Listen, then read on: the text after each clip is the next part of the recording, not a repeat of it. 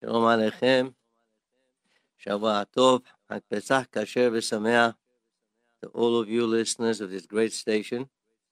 This is Rabbi Albat from SLC. I'm going to speak about Pesach. This Friday night, you'll be sitting at a Seder with your family and probably leading the Seder as a father or a grandfather. this is a unique opportunity for all of us to show our family the greatness and awesome power of the of the Borei Olam when we read the Haggadah. And that will strengthen the emunah in the family. Unfortunately, some people read the Haggadah routinely. Eh, may be translated in English or Arabic or any other language. Go on with the supper. There's nothing happened. That is not adequate for such a great night. And if you don't do it right, you're missing a precious opportunity to capture the interest of your children. You are missing an opportunity to impress upon them the greatness of Hashem.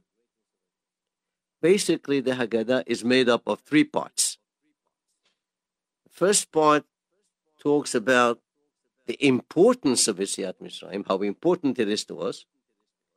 The second part, actually, the Sipur Yetziat Mitzrayim, the actual story of Yetziat Mitzrayim.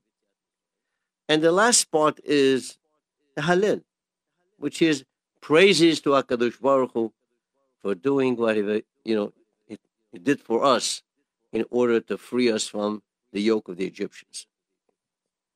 The first, first part know, the importance of Yetziat Mitzrayim, that's what we, we, we talk about uh, when the Lo zachiti shete'amer Yetziat Mitzrayim balilot. We're talking about to recall Yetziat Mitzrayim at nights, of course during the day and at night. 365 days a year. That's how important it is. And where do we do that? In Kriyat Shema. Ani Hashem Elokechem Asher Oseti Etchem Eretz Mitzrayim. We do that. And then it tells us about the story of the Hachamim that were together all night long talking and expounding about the Yetziat Mitzrayim until the Talmidim came and said, hey, it's daybreak already. You have to say Kriyat Shema. This is the importance of Yetziat Mitzrayim. Actually, Yetziat Mitzrayim is mentioned in the Torah dozens of times so in different contexts. Even in the days of the Mashiach, opinion, some opinions say that we'll be recalling Yetziat Mitzrayim. But remember, we're talking about Zechirat Yetziat Mitzrayim right now. We're talking about to recall, to remember. We are remembering it. The night of Pesach is not enough just to remember Yetziat Mitzrayim. The night of Pesach there is a special obligation to tell the entire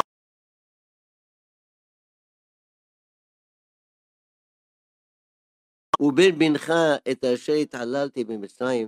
have obligation to tell the story to our children and grandchildren.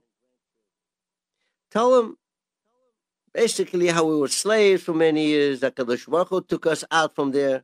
Biyat how Hashem brought us the, brought the ten on Misraim.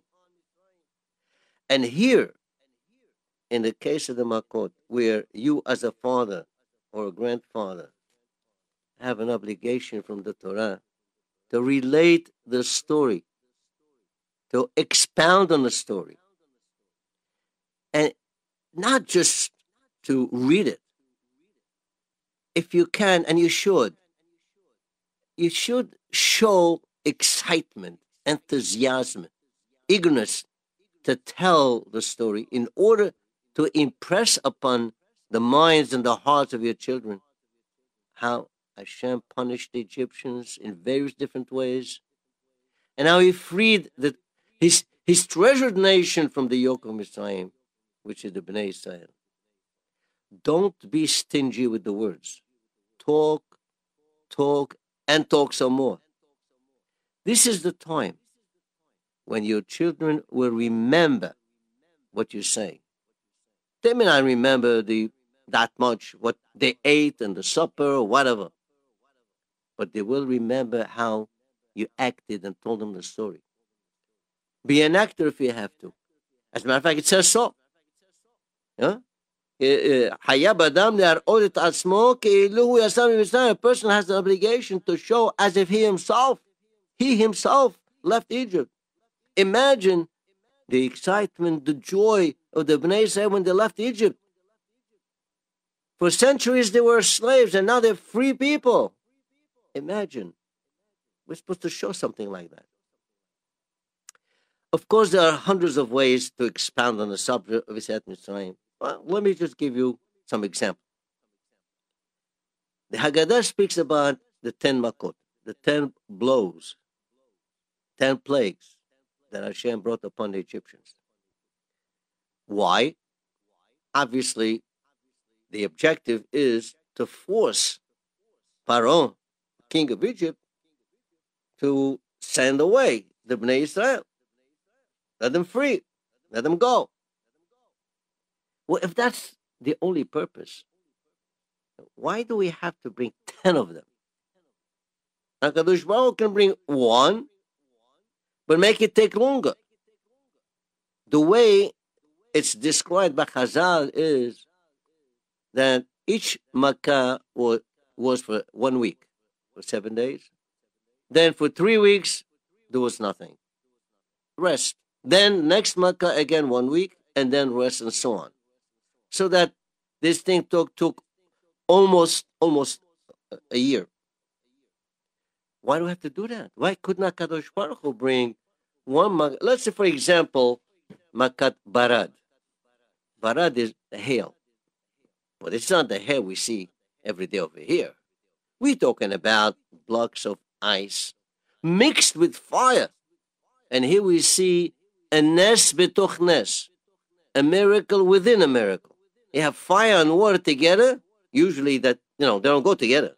But this is, Hashem can do anything. Right?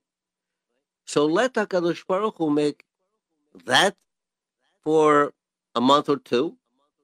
And obviously they won't be able to withstand it anymore. They can't bear it. No one can go outside.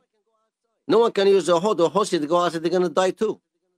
Can't go to the grocery store and buy something or the supermarket to buy anything. There's nothing you can do. They starve. So obviously, at some point, they're going to say, okay, go out, right? But Hashem did not want to do that. He did a different way. He brought 10 different makot. Must be a reason for that. And actually, there is. Now, think about it. The Bnei Yisrael, what the whole purpose of Yetziat Mitzrayim is at the end of seven weeks after that is Kabbalat Torah. Yetziat Mitzrayim without Kabbalat Torah, it's not much. It's not worth much. The whole thing is to get the Torah. So, how is it that the Bnei Israel are going to hear that they're now they have to do 613 commandments from Hashem. I mean, someone says to you, you are obligated to do 613 commandments. If you know, that someone has to be uh, uh, uh, someone that you respect very, very much, or, or you, you have all from him.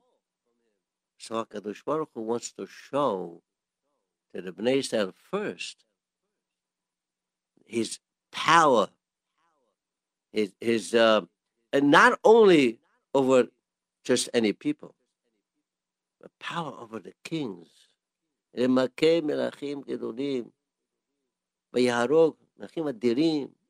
showing really the greatness of Hashem. The ten blows themselves, the splitting of the sea after that. Why?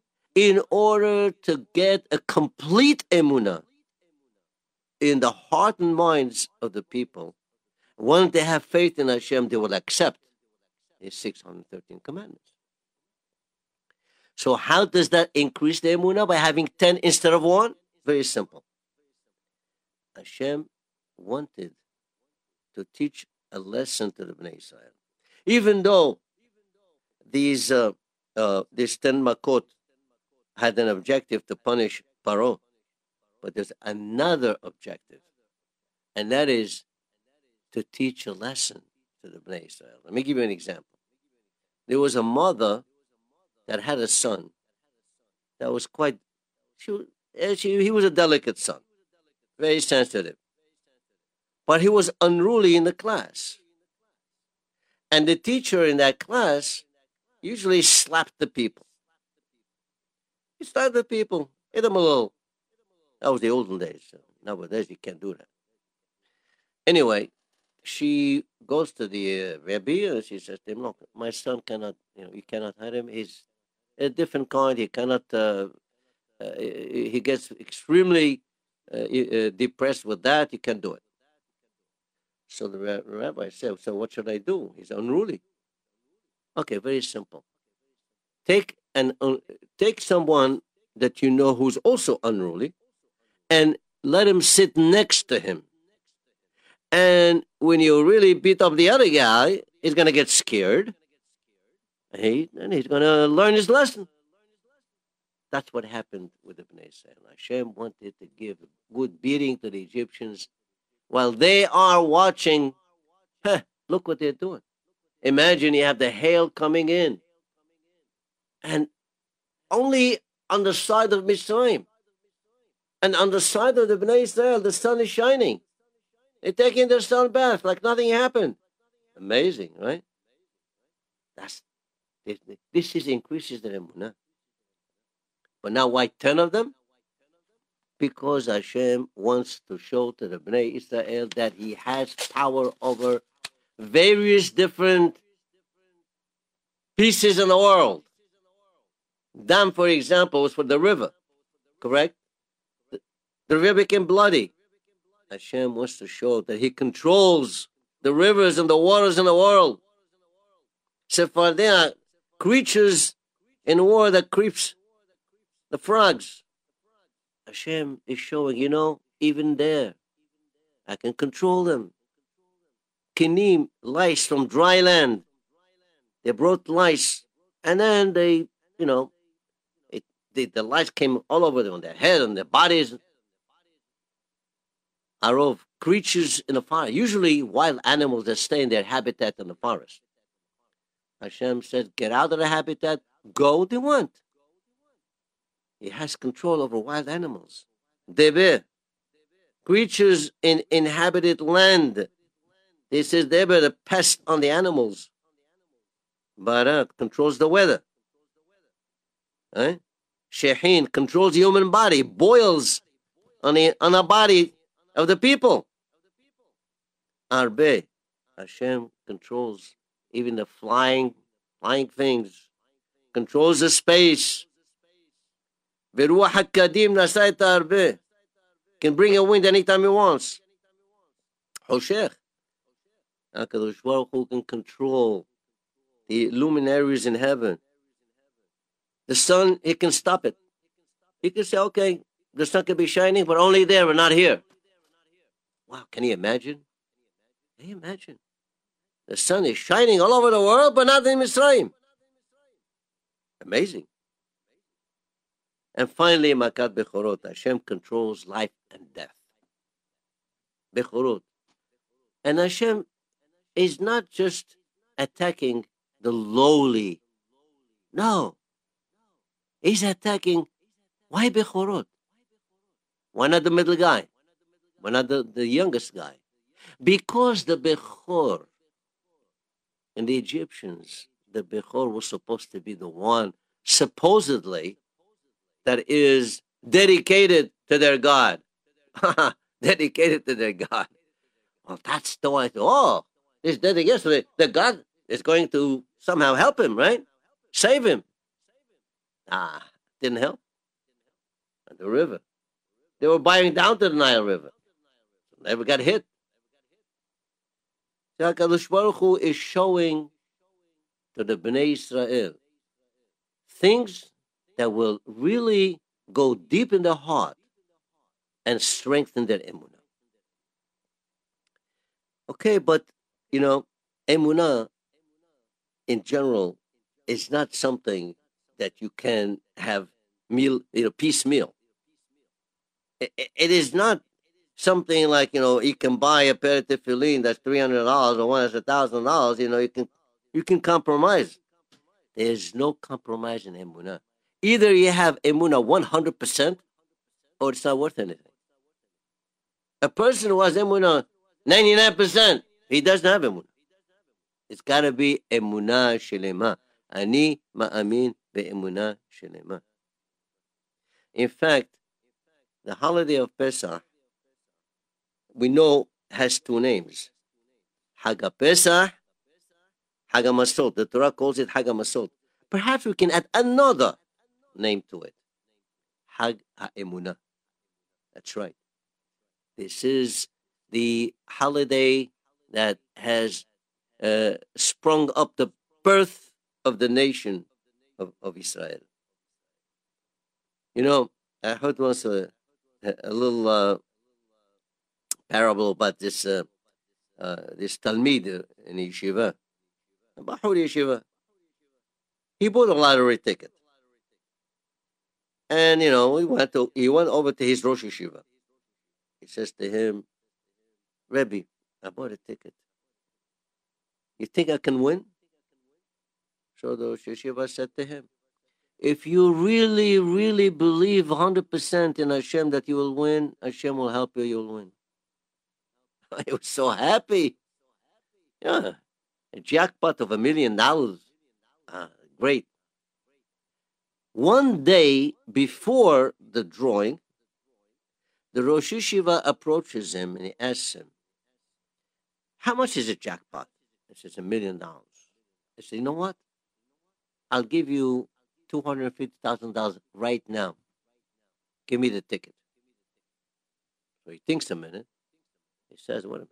And, uh, he's not sure. Uh, okay, uh, has him, you know, he's not sure he's gonna he's gonna win. Two fifty thousand, you know, he's gonna give it to him right now. So he says it's a deal. So the Rosh Yeshiva says to him, "You see, you did not have hundred percent emunah. If you had hundred percent, why would you settle for two hundred fifty thousand when the drawing is a million? That's the thing. Emunah shelema. This is very important. It, there's, an, there's another thing that increases the emunah, that even by the goyim, if you notice, there are three groups, oh, three groupings of the uh, makot. Rabbi Yehuda היה נותן בהם סימנים, דצח, עדש באחר. Three, three, and the other four, three and one, which is makat bechorot. Why these groupings? Why not uh, instead of three, three, and four, maybe four, three, and three, or two, four, and four? But obviously, Rabbi Yehuda uh, had something in mind. And you know, the Hachamim go through quite a few reasons. Uh, one, the Maharal says, well, because that's in the Torah, the way they're set up, the first two of each group was done with hatra'ah, uh, warning. Go to Paro and warn him and you're going to have dam. Go to Paro, warn him, you're going to have sfardea. But the third one, kinim, no, no hatra'ah. Same thing with the second group. The first two with a warning, the third one now, and said with the third group. Interesting. So there is some reasoning for the grouping. And there are many other reasons. But I like to explore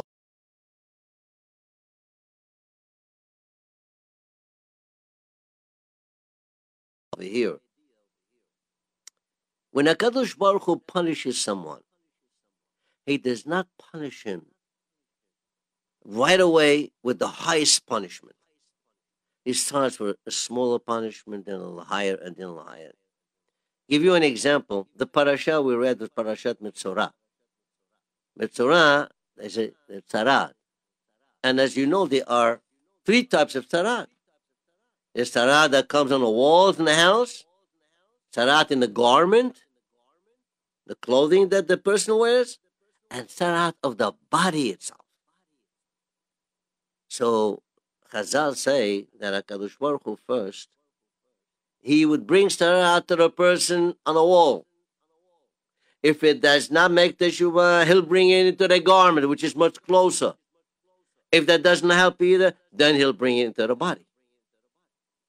Okay, there's one thing you could talk also on the Seder night.